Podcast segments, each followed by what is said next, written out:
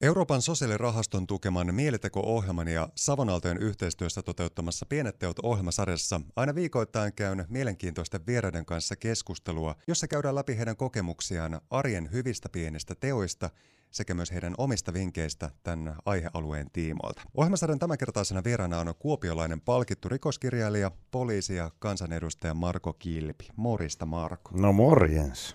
Kesätunnelmat on vallanneet meidän kaikkien mielet, mutta minkäsmoisissa kesätunnelmissa sinä Marko olet? No ei vielä hirveän vahvoissa kesätunnelmissa on oltu aika lailla tiloissa tuolla säätötalolla ja eduskuntatalolla ja, ja tota, sitten liikkuminen tapahtuu niin kuin viime yönähän minä tännekin tulin Kuopioon sitten nyt, kun tuota, meillä rupeaa paketti olemaan kasassa, että tässä nyt ei hirveästi, mä oon itse asiassa kyllä, kun nyt otin asian puheeksi, niin tuota, seurannut, sillä Säytölon kulmalla on semmoinen kaunis koivu, ja kun me aloitettiin tuo tuota, niin, neuvottelut, niin siinä ei ollut vielä lehdenlehteä, minkäännäköistä, ei ollut kuin mustia risuja, vaan kasvoi sen kyljistä, ja, ja siinä se sitten, kun ta, näin neuvottelun aikaa, niin rupesi lehtiä työntämään ja, ja sieltä niin kuin taas elämä tuli esiin ja tavallaan oli tosi mukava sitä. sitä. Sitten tuli minun ka- kaveri Koivu, niin oli seurata, että millä tavalla kevät edistyy ja miten taas aika menee eteenpäin. Ja taas elämä niin kuin tietyllä tavalla voittaa. Se oli mulle jotenkin vähän symbolistakin, että,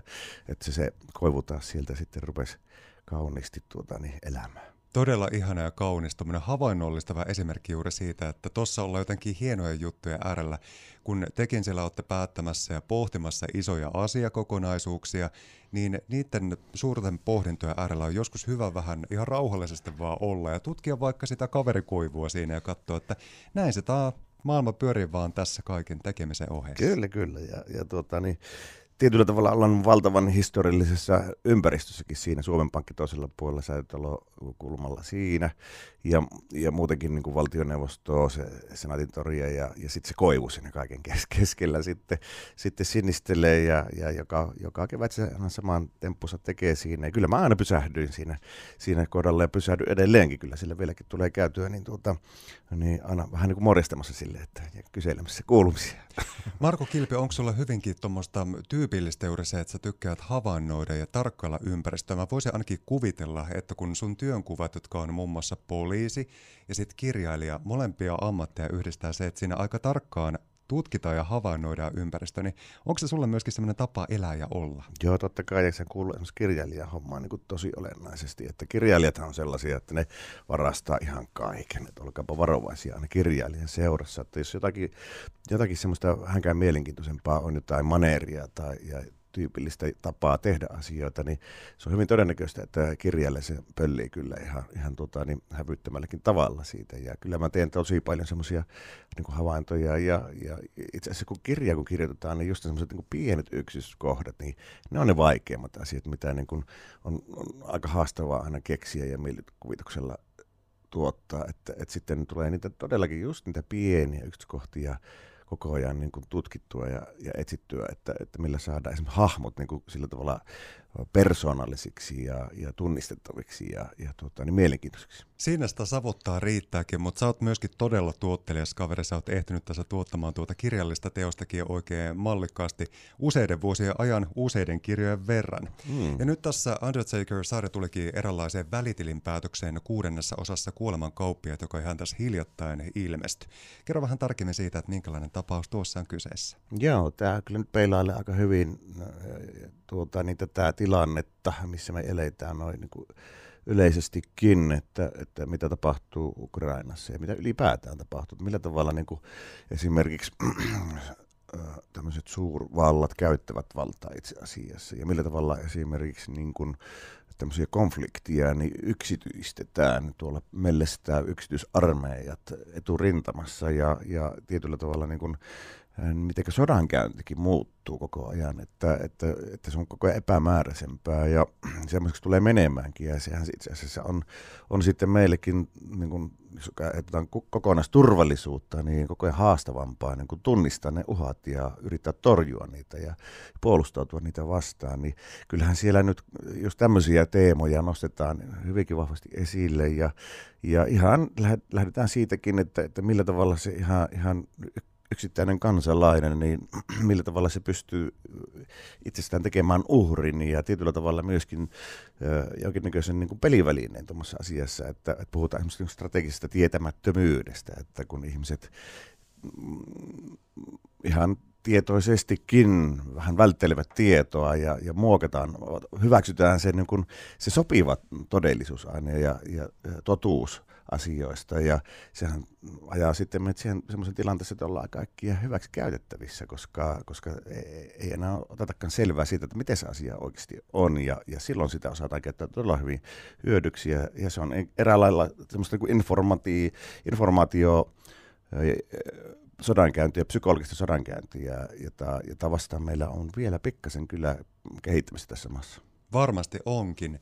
Ja tosi tärkeitä ja suuria teemoja nostaa myöskin ne sun kirjatkin esiin, mutta kuten todettua, niin se kaikilla muillakin työlläsi sit edistät kyllä sellaista ihmisten hyvinvointia ja jaksamista, ja ne teemat on hyvin vahvasti sulle ollut tärkeitä ja läsnä, ja ennen kaikkea lapset ja nuoret. Sä oot hyvin vahvasti tietenkin itse edistämässä sitä ihmisten jaksamista ja hyvinvointia sen oman työsi kautta, niin minkälaiset asiat on sulle puolestaan henkilökohtaisesti sitten niitä, jotka edistää sun sitä omaa jaksamista ja hyvinvointia? Tietenkin semmoinen mulle hyvin tärkeää, että, että on niin mielekästä tekemistä ensinnäkin. Että, että, niin kuin, että mä oon vähän, vähän huono lomailemaan tai oleilemaan, että mulla pitää olla jotain puuhaa olla. Eli se pitää olla niin kuin mielenkiästä ja, ja jotenkin inspiroivaa. Ja sen takia mä teen kirjojakin, että, että se on juuri semmoista touhua. Ja, ja, ja että niitä pääsee niin tekemään, mutta että kyllä se niin kuin myöskin, myöskin sitten se oma perhe ja, ja tämmöiset niin kuin hyvin normaalit asiat, mitä meidän arjessa on, niin kyllähän ne on. Ja tietenkin liikunta, liik, liike on lääke, että sitä on saatava, saatava kyllä tuota, niin aina riittävä määrä. Ja itse asiassa nytkin on aikamoisia kolotuksia. Näin ihan myötähän tuo tuntuu, että rupeaa niin kuin, tuota, aina roppaan rätkimään kyllä sitten pahemmin ja, ja se palautuminen aina on niin vähän pitempää ja vaikeampaa, mutta että sit, se on oikeastaan kuitenkin semmoista, semmoista positiivista, positiivista tota kipuilua sitten se, mutta, mutta kyllä, kyllä, tämmöinen niin hyvin arkisetkin asiat, hyvä ruoka esimerkiksi, että, että se on, se on niin kuin semmoisia pieniä arkisia asioita, mitkä saattaa niin saada oikeinkin hyvälle mielelle. Ja... Kuten tiedetään, niin täällä Pohjois-Savossa on ihmisen todella hyvä asua, elää ja olla, mutta samalla tuon todellisuuden kanssa siinä mukana kulkee myöskin sekin tosiseikka, että täällä myöskin valitettavasti kärsitään mielenterveyden haasteista aika suuresti, ja niiden äärellä meillä kaikilla riittää varmasti työnsarkaa, ja meidän kaikkien työpanosta siihen tarvitaan, jotta saadaan asioita paremmalle tolalle. Minkälaisin tunnelmin sä, Marko Kilpi, tätä kyseistä asiaa tutkailet ja mm. Tarkastelet? Joo, mielenterveysasiat mulla on ollut, ollut tota, mm, hyvinkin pitkään suurennuslasi alla ja oikeastaan niin poliisi työn, ohelta, niin, niin, ja sieltä, rintamalta niin, niin mielenterveys on se, mikä meitä aika paljon työllistää ja aiheuttaa ongelmia. Ja, ja liian useinhan sielläkin töissä tulee huomattua se, että, että siellä sitten näiden mielenterveysongelmien kanssa olevat ihmiset, niin sitten se viranomainen on ainoa lähiomainen, että, että kyllä myöskin niin kuin mielenterveysongelmat on semmoinen, joka aiheuttaa köyhyyttä, se aiheuttaa yksinäisyyttä, että monia semmoisia hyvin vaikeita ongelmia. Ja, ja meillä niin kuin sanoitkin tuossa, että meillä on aivan liikaa tuota, täällä Pohjois-Savossa on mielenterveysongelmia ja, ja ja onneksi näihin asioihin on tartuttu, mutta vielä edelleenkin pitää tarttua ja paljon on, on tekemistä, tekemistä. Ja, ja nyt tuolla kun juuri tuolla näitä asioita äh, ihmetellään ja, ja tuota, niin ratkaisuja niitä haetaan, niin kyllä sitten väitän, että löytyykin myös. Että kyllä näissä niin kuin on olemassa ihan selkeitä, selkeitä syitäkin, että, että mistä nämä johtuu ja kyllä niihin ratkaisujakin löytyy, jos me vaan halutaan. Minkälaisia ne ratkaisut voivat olla? No tietenkin se, että ennaltaehkäisyhän se on kaiken A ja O, että ei koskaan niin ongelmia pääse syntymäänkään. Ja, ja, ja varsinkin tuossa lasten ja nuorten kohdalla tämä on äärimmäisen tärkeää, että päästään niin mahdollisimman aikaisessa vaiheessa kiinni ongelmiin. Ja, ja tämähän se oikeastaan on sen, sen kierteen aloittakin, kun, kun sitä mahdollista ei ole. Että hyvin useinhan tämmöinen nopeakin ihan ykköskertoja, kun päästään juttelemaan asioista, niin voi jo laukasta sen tilanteen, että, että hyvin useinhan se lapsilla ja nuorilla on kysymys ihan, ihan, ihan tavallisista ahdistustun tunteista, joista pitäisi päästä puhumaan, mutta että kun niitä ei pääse purkamaan, niitä, niitä kun ei pääse kertomaan kenellekään, niin ne, ne kyllä hyvin äkkiä pääsee sitä kasvamaan. Ja sitten ollaankin jo isommissa ongelmissa ja sittenkään ei vielä sitä hoitoa tule. Ja ei siinä kauan saa välttämättä mene, kun ollaankin sitten jo erikoissairaanhoidon piirissä. Ja sitten rupeaa olemaankin jo hätä kädessä, mutta kun me tiedetään, että tänä päivänä ei sinnekään tahdo oikein päästä, niin, niin kyllähän tässä niin kuin on sellainen kierre ole, olemassa, joka pitää niin pystyä katkaisemaan mahdollisimman aikaisessa vaiheessa, niin siinä kyllä ihan kaikki voittaa. Rauvalla on, on, on oikein hyvä sanonta aina, että, että elämässä voi käydä hyvinkin, että semmoinen usko ja toivo aina siihen, että kyllä tähän ratkaisu löytyy, että vaikka mitenkä pahalta se näyttääkin. Ja itse asiassa sitten niin kuin tuolla poliisitöissä, kun jo, on joutunut semmoisiin tilanteisiin, jossa on ihminen, ihminen on sitten itse tuhoinen ja, ja ollaan sitten niin kuin siinä neuvottelutilanteessa sitten, että, että miten se nyt eteenpäin. Ja, ja kyllä ne tilanteet on yleensä kyllä niin synkkiä ja toivottomia ja, ja yleensä kun ihminen on semmoisessa tilanteessa, niin sehän ei näe sieltä mitään ulos pääsyä, eikä näe myöskään sitten sitä, että mitä hänen teollaan voi olla niin kuin seurauksia. Ja, ja itse asiassa melkein ainut semmoinen toimiva keino semmoisessa tilanteessa on niin kuin just yrittää kuvata sille ihmisille, että mitä, mitä sä niin kuin ajattelet, että millä tavalla nyt siellä muut ajattelee, sun läheiset perhe ja, ja, ja lapset tai vastaavat, että, että se, se, se ei niin kuin riitä se ajattelukyky siinä vaiheessa, kun ollaan umpikujassa. Ja, ja sitten tietenkin se, että että juurikin se vakuuttaminen siitä, että vaikka miten kauhealta se tilanne vaikuttaa nyt ja miten niin kuin lopulliselta, niin, niin on niin valtavan paljon esimerkkejä siitä, että jo, jopa vaikka puolen vuoden päästä tilanne saattaa olla aivan erilainen. Ja että jos nyt päätyy lopulliseen ratkaisuun, niin, niin se jää näkemättä. Se on hienosti kiteytetty ja tuossa jotenkin ehkä kuvastuu tuossa kaikessa tekemisessä ainakin omasta näkövinkkelistä tulee mieleen semmoinen, että tahto ymmärtää ja tukea ihmistä ja ennen kaikkea olla aistit avoinna sen henkilön ja persoonan äärellä.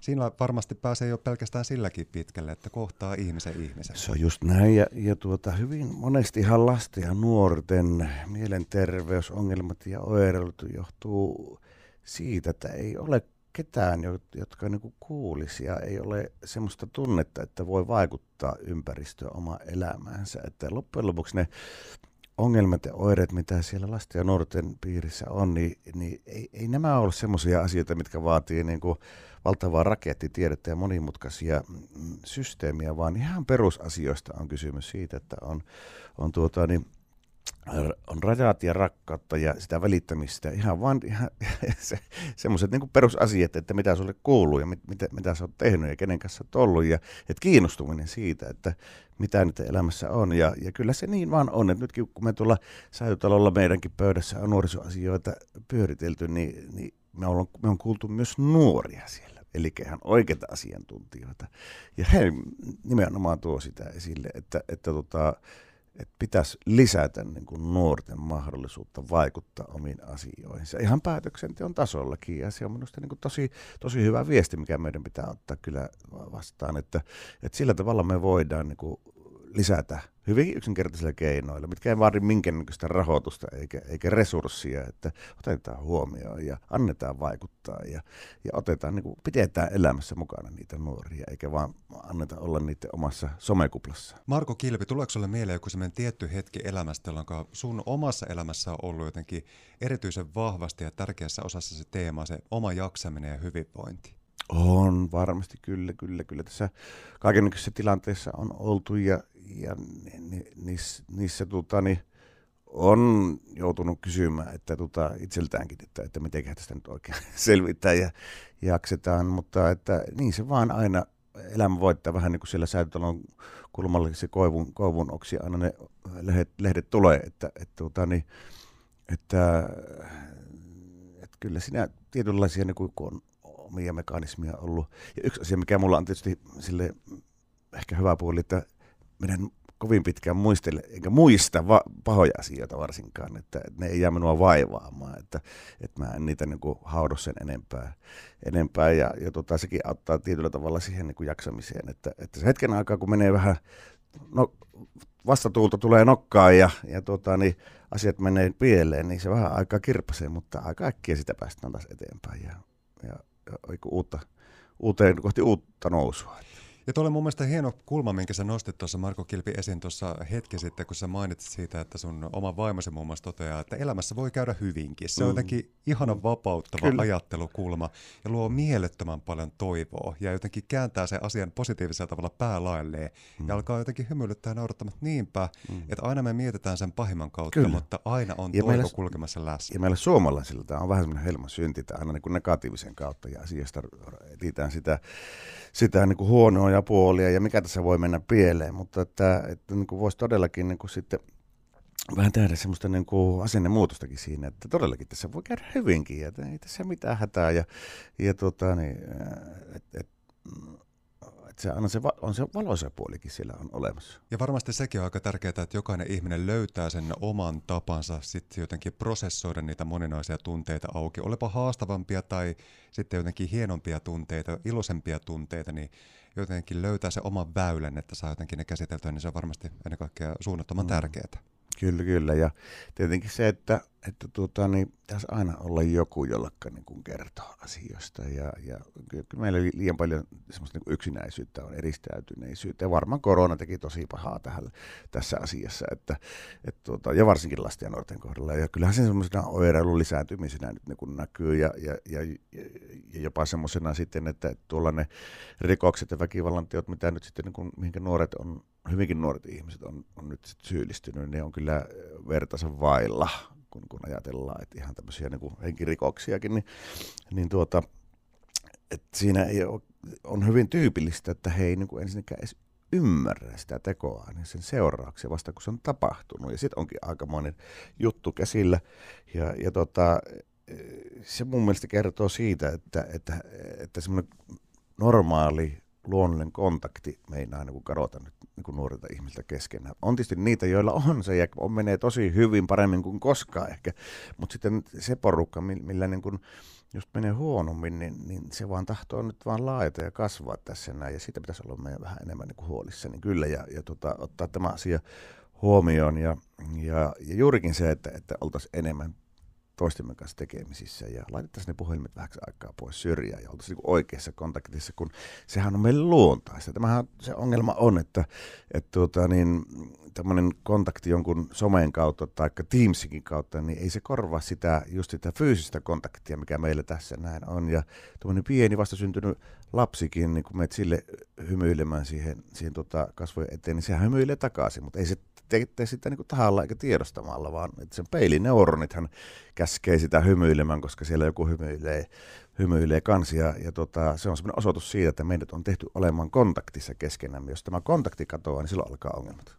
Marko Kilpi, kun puhutaan semmoisesta arjen hyvistä pienistä teoista, niin minkälaisia asioita sulle tulee mieleen tuosta teemasta? Mm, no se on ihan varmasti just se, että ihan, ihan tämmöiset toisten normaalit huomioimiset, tervehtimiset ja mitä sulle kuuluu ja, ja, ja tuota, niin, niin kuin se kiinnostuneisuus muista kanssa ihmisistä, niin, niin kyllähän ne on niitä.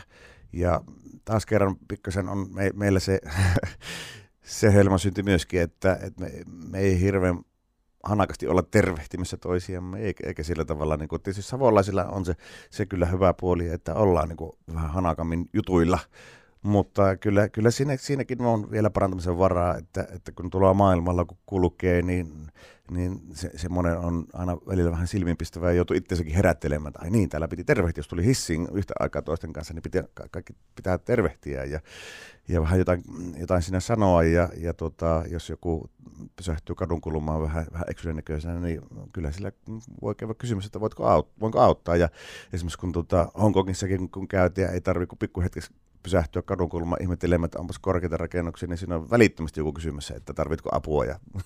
Se on mahtavaa. niin on, siis se on todella upeaa ja vähän hämmentäväkin, että, että ei, mä olin nyt vaikka katsoa maisemia, mutta siinä jo kysyy apua ihan jo siitä ilosta, kun joku tulee kysymään. Ja joku, tietysti amerikkalaisten käytöstähän mm, vähän kritisoidaankin, että se olisi vähän niin kuin ulkokultaista ja, ja teennestäkin se jatkuva ky- kysely ja tervehtiminen, mutta kyllä mä väitän, että on siinä kanssa se positiivinen puoli, että, että tuota, tervehditään aina. Se on aina huomioimista kuitenkin, että eikä, eikä katella vaan pitkin seiniä tai kengän kärkiä, kun ollaan samassa hississä tai, tai tuota, niin tullaan vast, vastakkain jossain. Niin, että, että kyllä se on se, että minä olen huomannut sinä, että sinä olit siinä ja, ja että sinä olet olemassa ja tärkeä ihminen. Ja jotenkin yli, mm, kerrankin olin tuolla Losissa, Los Angelesissa, niin oli aika hämmentävää, kun menin yhteen niin kuin kauppaliikkeeseen, niin siinä ovella – oli yksi henkilökunta kuuluva, joka, joka kaikki, jokaisen sisään tuli otti vastaan, ja jos ei hymyily, niin hän pyyti hymyilemään, että hymyily tekee hyvää, että, että tota,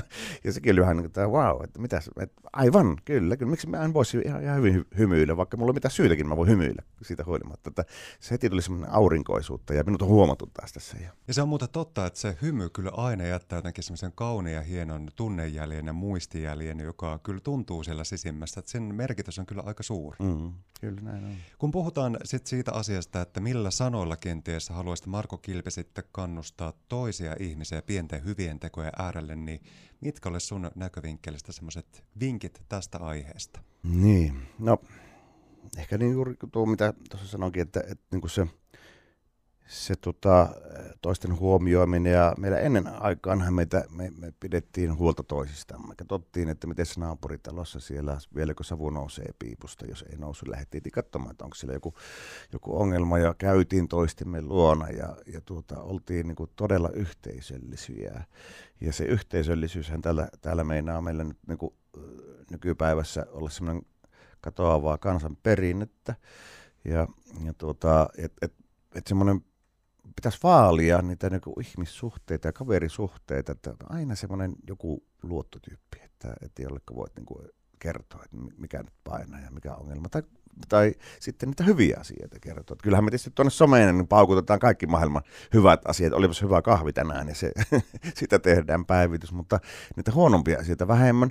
Ja, ja, ja tota, mutta kyllä edelleenkin niin kuin se, se niin kuin ystävien kanssa ihmisten niin kuin tärkeys siinä, että ol, ol, täällä olla yhdessä. Näitä asioita tehdään yhdessä ja kukaan ei ole yksin. Ja, ja kyllähän se niin kuin yksinäisyys on meillä semmoinen iso, iso ongelma myös, että, että meillä on koko ajan enemmän enemmän yksinäisiä ihmisiä, varsinkin tuolla niin kuin iäkkäissä ihmisissä. Ja, ja tuota, niin, mm, niin kuin tuossa todettiin jo aikaisemminkin, että meitä ei ole luotu elämään yksin. Että se, on, se on vähän luonnoton tila, niin, niin sen takia just, just sellainen niin, kuin niin työpaikalla, niin kotona – varsinkin kotona, niin juurikin se toisten huomioiminen ja jos ei muuta, niin ainakin se yhteinen ruokailuhetki. Marko Kilpi, suunnattoman suuri ja kaunis ja sydämellinen kiitos, että pääsit Savonalteen pienet teot ohjelmasarjan vieraaksi ja annoit aikaisia. Upeata kesää ja kaikkea hyvää sun elämään. No niin, kiitoksia oikein paljon.